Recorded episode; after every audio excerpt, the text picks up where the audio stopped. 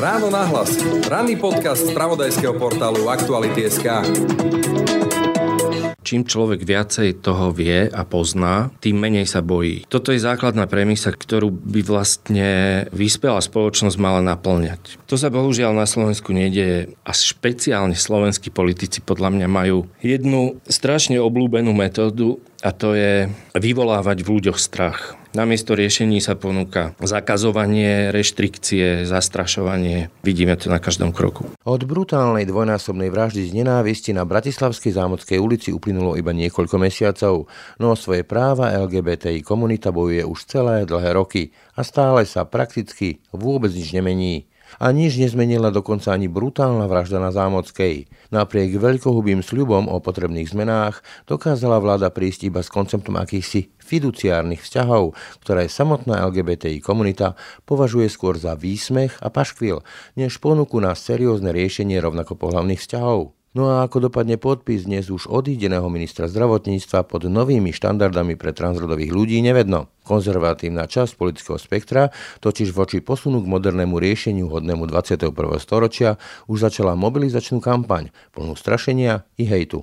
No a už o pár dní, presnejšie v sobotu, 18. marca, bude v Bratislave 5. ročník Festivalu transrodovej kultúry Svet podľa Gabriela, ktorý organizuje Valdemar Švábenský. Otec dnes už hnebojeho transrodového Gabriela, ktorý z tohto sveta dobrovoľne odišiel, pretože už nedokázal uniesť hejt tejto spoločnosti. O festivale, ale aj o svete transrodovosti a o svete inakosti, zvlášť po udalostiach na Zámockej, som sa zhovaral v dnešnom ráne náhlas s Valdemarom Švábenským. Tá bolesť je permanentná a podľa mňa sa nemení v čase ani v priestore. A v mojom prípade ja som k tomu učeniu sa žiť s touto bolesťou a s tým vysporadúvaním sa, že Gabriel už tu nikdy nebude, pridal aj to presvedčenie, že keď budem robiť niečo pre ostatní ostatných ľudí, o čom som presvedčený, že je pozitívne a že im môže priniesť istým spôsobom nejakú morálnu alebo akúkoľvek inú podporu. Takže tá Gabrielová smrť nebude len tak zbytočná. Pekný deň a pokoj v duši praje. Braň Robšinský. Môžu byť obľúbené modely Hyundai ešte výhodnejšie? Áno, so špeciálnou edíciou Play. V modeloch Hyundai i30, Bayon a Tucson nájdete atraktívne čierne spätné zrkadlá, čierny poťah stropu, vyhrievaný volant a sedadlá či inteligentný kľúč. Ušetrite stovky eur a spoznajte všetky výhody Hyundai Play na www.autopolis.sk alebo v predajniach Autopolis na Panonskej, na Boroch alebo na Račianskej 155A. Počúvate podcast Ráno na hlas. Vítaj, Valdo. Ahoj, Braňo, ďakujem za pozvanie. Na úvod začnem tak e, veľmi osobne, krátky citát. Dnes je to 5 rokov, čo si odišiel. Chýbaš nám tak, že to nejde opísať ľudskými slovami. Čiže 5 rokov a stále to bolí, stále tu je. Dá sa to vôbec nejako vyjadriť, zmapovať? Toto je veľmi, veľmi ťažká otázka. Tá bolesť je permanentná a podľa mňa sa nemení v čase ani v priestore. A na toto sa nedá ani zvyknúť, ani sa nedá s tým nejakým spôsobom, sa nedá spoliehať na nejaký čas, ktorý povedzme všetko zahojí, ktorý nejakým spôsobom milosrdne obrúsi tie hrany a tak ďalej. Pretože pri takejto veci sa to jednoducho nedieje. A jediné, čo sa s tým urobiť dá, je naučiť sa s tým žiť. A v mojom prípade ja som k tomu učeniu sa žiť s touto bolesťou a s tým vysporadúvaním sa, že Gabriel už tu nikdy nebude. Pridal aj to presvedčenie, že keď e, budem robiť niečo pre ostatných ľudí, o čom som presvedčený, že je pozitívne a že im môže priniesť istým spôsobom nejakú morálnu, etickú alebo akúkoľvek inú podporu, Takže tá Gabrielová smrť nebude len tak zbytočná a že sa nejakým spôsobom pretaví do odkazu, ktorý bude pozitívny a, a ľuďom, ako bol on, akýmkoľvek spôsobom pomôže. Organizovanie toho festivalu je, je asi to najmenej, čo môžem urobiť. Ja to vnímam tak, že Existujú tu ľudia, z ktorých veľa aj osobne poznám, ktorí robia v tomto smere nepomerne väčšiu a záslužnejšiu prácu. ním v tej osobnej rovine naozaj sa v tom nechcem rýpať nejako veľmi. Rešpektujem to celé aj teba, ale chápem to správne, že ako keby tu stále bol a pritom bol stále preč a toto je, povedzme, ten festival jeden zo spôsobov, ako sa s ním stotožniť nejakým spôsobom, ako nejakým spôsobom s ním byť a robiť niečo akože aj v jeho mene, takto? No, priznám sa, že takouto optikou som sa na to ešte nepozeral. Musím sa priznať, že pre mňa je... E, pre mňa je veľmi ťažké zverbalizovať si alebo proste dať si do súvislosti aj tie najzákladnejšie veci okolo toho, čiže ja takto až do hĺbky. Radšej sa v tom nerýpeš, hej? Sa v, tom, sa v tom nesnažím až tak akoby... Ja pomôžem si takým príkladom. Nedávno som bol u Mírky Abelovej v nedelnej chvíľke poézie, pretože aj píšem básne. A ona sa ma pýtala, že či do tých básní dávam nejakým spôsobom tú osobnú skúsenosť a či do tých básní predstavujem tú traumu a ten smútok a tie bolesti a tak ďalej. A ja som teda musel povedať, že nie, pretože naozaj to akoby vedome to nerobím a nemám tú potrebu sa cez takéto komunikačné kanály vysporadúvať s tou traumou ale iba čo sa týka osobne mojich prežívaní a môjho spôsobu vysporadovania sa s tou vecou.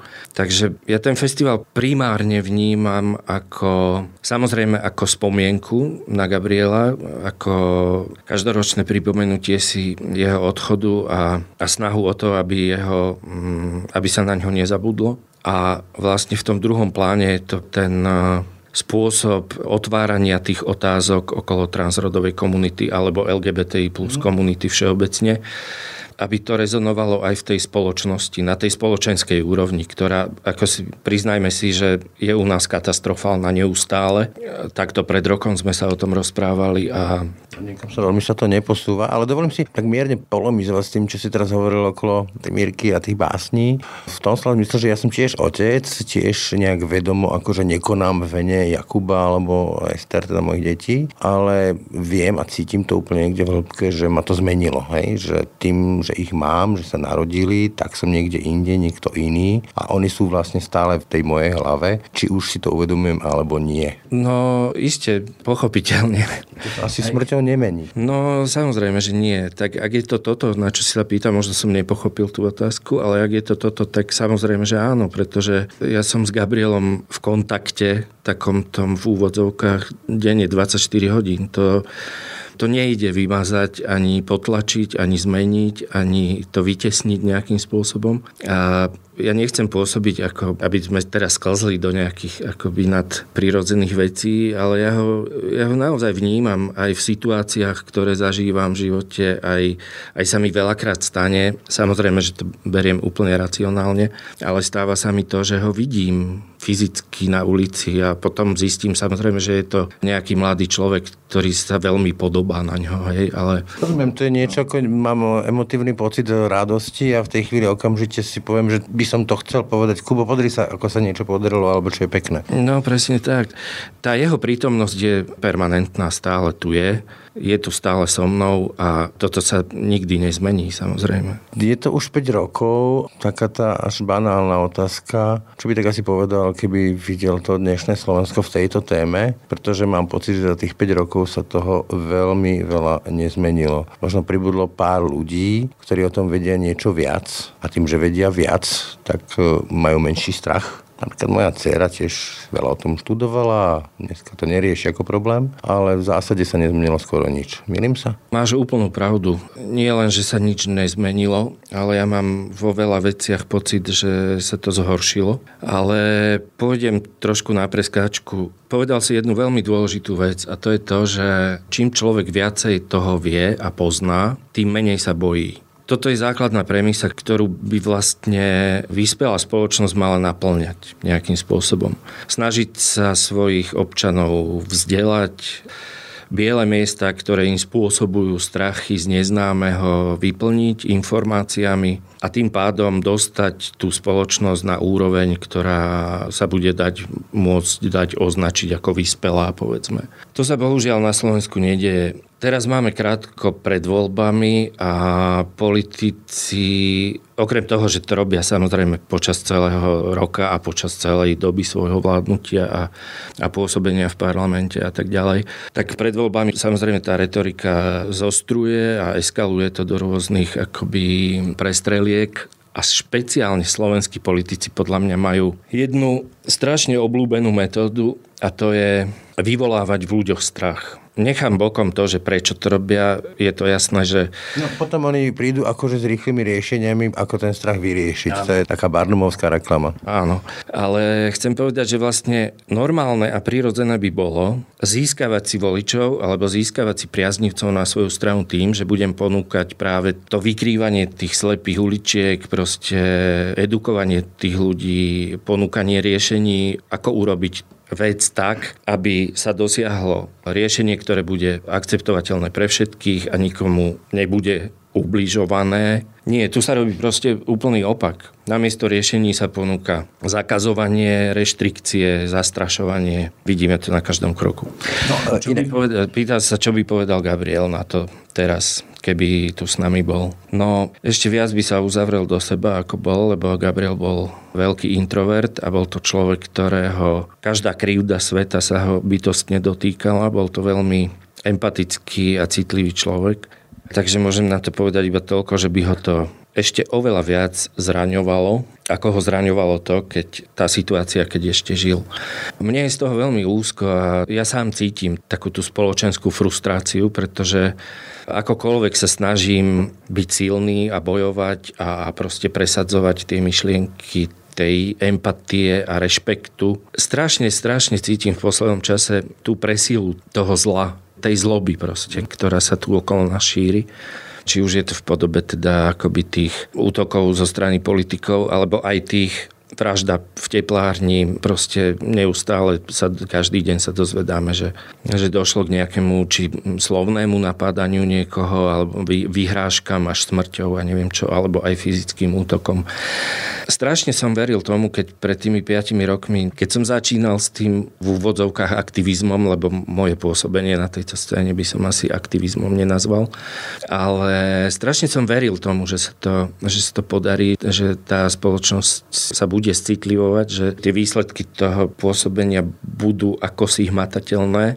Napokon oni aj v tých začiatkoch boli. Ja si pamätám, že po prvom ročníku festivalu zavládla taká mierna eufória, pretože tie poradenské OZ, Košická prízma, Imporadňa, Bratislavská, oni naozaj zaznamenali akoby merateľný nárast ľudí, ktorí k ním začali dochádzať a vyhľadávali tú pomoc odbornú.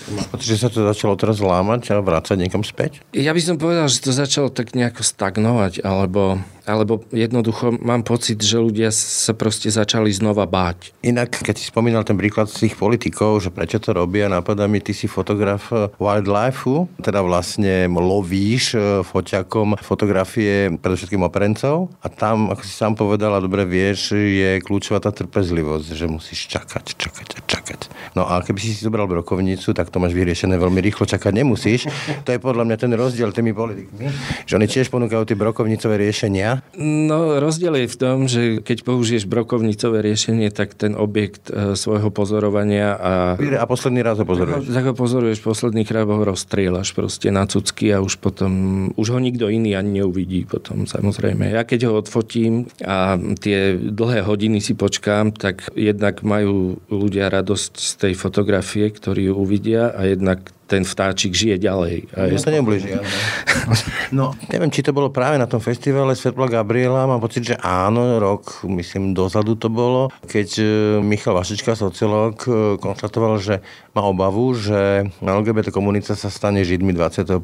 storočia. Vtedy som mal pocit, že je to taký claim reklamný, že preháňa, ale ako čas plinie, tak mám pocit, že sa trafil celkom presne a že naozaj, ako keby si, a nielen tí politici, ale aj spoločnosť vybrala nový objekt toho, kto môže za ich e, spackané životy. To vidíme všetky tie diskusie, že akurát dnes som cestoval sem do redakcie a bol nejaký článok na sociálnych sieťach, kde dvaja muži si odhodlali dať pusu na verejnosti a pod tým najlepší z možných komentárov bolo, veď nech to robia doma a neobťažujú a neznechucujú verejnosť. Čím si ty vysvetľuješ, že sa to takto kanalizuje, tá frustrácia ľudí, že toto je niečo fuj, hnus, choďte preč a neviem, kde všade to až môže viesť? Strašne ťažko sa mi na toto hľadá odpoveď, lebo priznám sa, že neviem úplne, môžem vysloviť iba nejaké svoje domnenky. Skočím ti do reči, lebo ty si nedávno sa podielal na sociálnej sieti s takou skúsenosťou, že dobrá kamarátka, rozumeli ste a podobne, ale došlo na tému adopcie detí rovnako pohľavnými pármi a tam zrazu, že je taká červená čiara. Prečo podľa teba tí ľudia majú taký ten pocit, že toto je niečo naozaj, že a priori zlé a ešte dokonca nebezpečné? No, ja by som to rozdelil možno na dva základné tábory týchto ľudí, ktorí majú s tým akýsi problém. Prvý je ten militantný, arogantný a vyslovene hlúpy, ktorý proste by najradšej vyhladil týchto ľudí z, z, za ich lídra môžeme pokojne označiť Farára Kufu, ktorý je známy svojimi výrokmi na adresu LGBT komunity a ktorý otvorene vyzýval na ich fyzickú likvidáciu. A potom je druhá skupina ľudí, takých ako je táto moja kamarátka, ktorí z akejsi neznalosti alebo nie úplného ponorenia sa do problému, čo samozrejme je pochopiteľné, nikto od nikoho to nemôže vyžadovať, aby sa úplne detailne zaujímalo tie veci ale sú to ľudia, ktorí povedzme nemajú až toľko informácií o tom, ale keď sa im vec vysvetlí, tak ju vedia rozumovo prijať a povedzme ten názor zmeniť. Kdežto to sa o tej prvej skupine povedať nedá, lebo tu jednoducho akoby nenaučíte ničomu jednoducho. Oni sú v tom svojom spravodlivom hneve tak strašne akoby zapálení, že sú naozaj ochotní akoby fyzicky ubližovať tým ľuďom. A s tým neviem, či sa s tým dá akoby takou tou cestou osvety a dohovárania a otvárania očí niečo robiť. Obávam sa, že nie. Strašne ma to mrzí, ale, ale obávam sa, že nie. Ja som denne, odkedy som začal promovať festival, tak vlastne takmer denne musím mazať takéto veci z Facebooku, lebo vždy, keď sa ráno prebudím, tak na tej stránke pribudnú nejaké proste úplne také sexuálne frustrované proste výkriky týchto ľudí, ktorí... Sa urazia a tým sa naplnili ich život. Aj. Neviem, strašne ťažko sa mi, akoby nechcem byť hodnotiaci, nechcem byť ten, čo súdi tých ľudí, nemám na to mandát a ne, nechcem byť ten, ktorý nevidím proste do duše toho človeka, viem o ňom povedať iba toľko, že má v sebe zlo. Dobre, prehrňme list od týchto ľudí, ale zaujímavejšie mi príde, alebo teda bizarnejšie mi prídu, povedzme návrh e, ministra spravodlivosti o tých e, fiduciárnych vzťahoch, teda, že LGBT páry by sa stávali, alebo rovnako pohľadné páry by sa stávali akými si dôverníkmi, čo mi navodzuje také tej kategórie z histórie EŠTB. Ale taká tá bohorovnosť, akoby nechápali, že toto naozaj taká kostička hodená pod stôl je niečo, čo skôr úrazí, než je to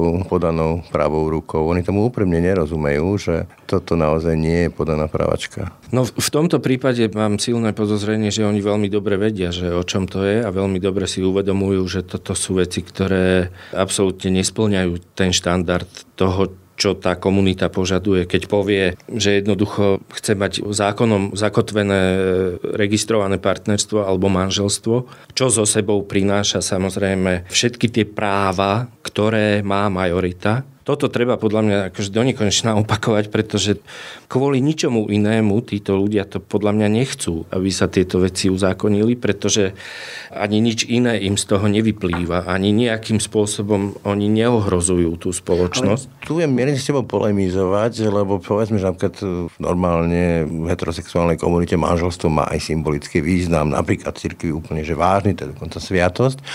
A rozumiem tej symbolickej rovine a prečo by nemali mať e, tento symbolický pocit, že teraz máme vzťah, ktorý je niekde na piedestáli vyššie. V Británii ešte za Camerona povedali konzervatívci, že to je presne dôkazom toho, že môžu a chcú mať e, vzťahy, ktoré sú na tom symbolickom piedestáli. Určite toto som si myslel, že je samozrejmá vec, že o tomto netreba hovoriť, ako že toto beriem ako súčasť toho celého, ale ako súčasť toho, že to netreba akoby spomínať, ale asi máš pravdu, asi o tom treba tiež hovoriť aj z tejto roviny. Len ja som sa pokúšal vypichnúť takú tú... Servis. Ten servis okolo toho, tie práva proste. Teraz, keď žijú spolu dvaja ľudia rovnako pohľavní, tak proste nemôžu žiť plnohodnotne.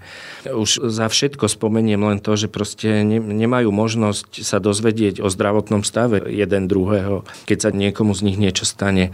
Čo sa týka výchovy, ak majú vo výchove dieťa, tak to je proste katastrofa. To ani tu nejdem spomínať, čo všetko to obnáša. Jednoducho vec, ktorá by im nesmiernym spôsobom pomohla, celej tejto spoločnosti by ničím neublížila. Tých našich politikov nestojí nič. Je to iba odhlasovanie jedného zákona to, že robia to, čo robia, že furt kľúčkujú nejakým spôsobom, furt navrhujú nejaké akoby kompromisné riešenia, ktoré sú samozrejme, že sú nepriateľné. Oni o tom veľmi dobre vedia, že to tak je. A nebal by som sa povedať, že to robia preto, aby zase mohli označiť LGBT komunitu za tých ľudí, ktorí, aha, veď ponúkli sme im a im sa zase nepáči. Čo by ešte chceli? Takto sa k tomu pristupuje, bohužiaľ. V tejto logike podľa teba to, čo spravil minister zdravotníctva odchádzajúci, dnes už bývalý, Lengvarský, teda po dlhých rokoch vypracovania malo kto vie z tej láckej verejnosti, že to nie je tohtoročná záležitosť, to je niekoľkoročná záležitosť, spoločnosť, e, tie nové štandardy medicínske, kde by vlastne v tom procese tranzície nemuselo prísť k chirurgickým riešeniam. Je to udržateľné podľa teba, alebo to je len výkrik ministra, ktorý bude potopený tým odporom, ktorý sa voči nemu zdvihol z tej, nazvime to, že konzervatívnej časti vo veľkých úvodzovkách? No, budem asi za pesimistu, ale ja si myslím, že bude prekričaný, ale ešte predtým poviem to, že naozaj tá smernica sa pripravovala niekoľko rokov, je za tým strašne veľa práce. A je to niečo, čo je v mnohých, vo väčšine krajín proste vyspelého sveta už absolútnou samozrejmosťou. Nikto sa nad tým nepozastavuje. A zase sme to len my, čo to musíme riešiť. A smutné je na tom to, že tým, že to podpísal, že to vlastne akoby ešte nič neznamená, lebo to musí prejsť ešte nejakým konaním, musí sa k tomu nejaká vykonávacia vyhláška vypracovať a tak ďalej a toto všetko nie je. Čiže ten podpis, ktorý on akoby, to gesto, ktoré urobil, je naozaj iba na úrovni istého gesta, že tak dobre už. Ale téma nie je uzavretá. Ale téma zďaleka nie je uzavretá. A čo sa týka toho prekričania tými hlasmi proti, no tak už máme, akože už sú vypracované proste protinávrhy v parlamente, samozrejme veľmi... To je zrodné číslo, to je vlastne neprestrelný návrh vlastne, ktorý úplne storpeduje celú túto aktivitu, ale ako ty vnímaš také tie, lebo zase sa to predáva ten odpor e, voči tomu pod hlavičkou mužské penisy so ženskou identitou na ženských šatniach, v ženských šatniach a toaletách a znásilňovanie v ženských väzniciach a podobne. Mne to príde ako bizarné sexuálne fantázie predávané na verejnosti. Tebe? Absolútne súhlasím a tvrdím to už dávno. Proste všetky tieto argumenty a podobné výkriky tohto typu sú vlastne majú výpovednú hodnotu len o tom človeku, ktorý ich vyslovuje. A pre mňa to nie je nič iné ako jeho sexuálna frustrácia. Proste keď niekto má potrebu takýmto spôsobom akoby argumentovať voči týmto veciam, tak je to proste hlúpe a vypoveda to len o tom, že nemá vysporiadaný ten svoj sexuálny život. Nič iné tam nie je. Poďme teraz k tomu 5. ročníku festivalu Svet podľa Gabriela. Bude 18. teda tú budúcu sobotu a bude to vlastne prvý ročník po tých e, tragických udalostiach v teplárni. To znamená vraždy z nenávisti na Zamorskej ulici. Preto tam zrejme bude aj kľúčový host, Roman Samotný. Aký odkaz by si chcel, aby mal tento piatý ročník? Aký odkaz by mal byť vlastne aj to, čo sa tam stalo, teraz bez ohľadu na to, že to je tragédia, nejaký odkaz to prináša, aký by to mal byť vyjadrený v tom festivale podľa teba? Ja to vidím všetko ako apel, proste apel na túto spoločnosť, aby sme si konečne uvedomili, že kam až sme to dopracovali Pomôžem si paralelou s e, Jánom Kuciakom a Martinou Kušnírovou. Keď sa stalo toto, tak sme si hovorili, že sme už na úplnom dne ako spoločnosť. Keď už sa tu vraždia novinári na objednávku, tak sme proste tak strašne zle na tom, že je proste na čase už sa zmobilizovať a niečo robiť. Vieme, ako to dopadlo, vieme, že doteraz to nie je vyriešené, doteraz vyšetrovateľia sa nejak akoby zásadne podľa mňa neposunuli. Teraz sa stal teroristický čin, ktorý bol motivovaný nenávisťou. Vieme o tom páchateľovi, vieme dosť veľa, že sa organizoval v nejakých extrémistických skupinách a ja si myslím, že sme opäť na tom istom bode, ak nie ešte ďalej, že pre Boha, ak sme to ako spoločnosť dopracovali až sem, tak čo sa ešte musí stať, aby sme sa nejakým spôsobom dali už dohromady a začali proste niečo robiť. Strašne ťažko sa mi vykoktáva. Lebo... Nevermore, hej?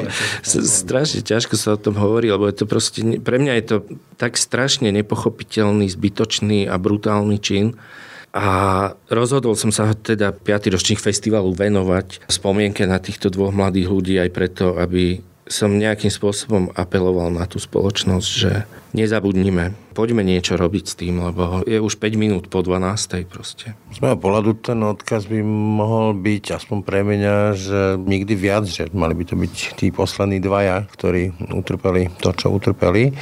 Čím teda chceš e, ten odkaz e, vyslať verejnosti? Čo tam môžeme zažiť, vidieť, počuť? Festival je koncipovaný tak, aby akousi nenásilnou formou upozorňoval spoločnosť na tieto problémy alebo proste na prítomnosť týchto ľudí v spoločnosti, na to, že sa k ním správame neustále ako k nejakej trpenej menšine.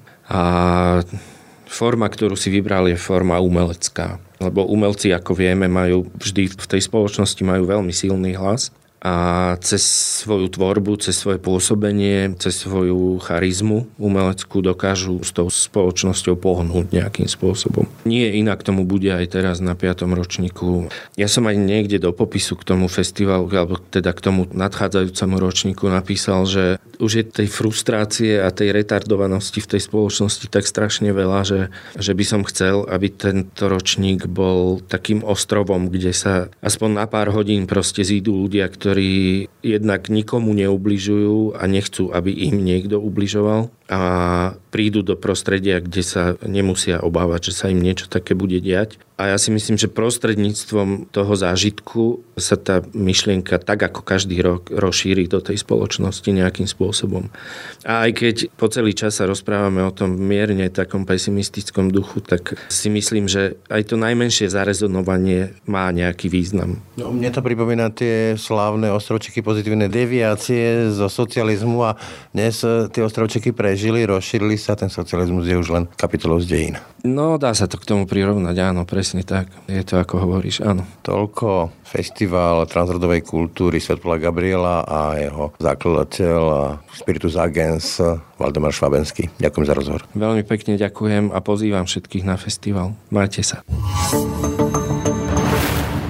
No a to už je na dnes skutočne všetko. Pekný deň a pokoj v duši praje. Braň Dobšinský. Všetky podcasty z pravodajského portálu Aktuality.sk nájdete na Spotify a v ďalších podcastových aplikáciách.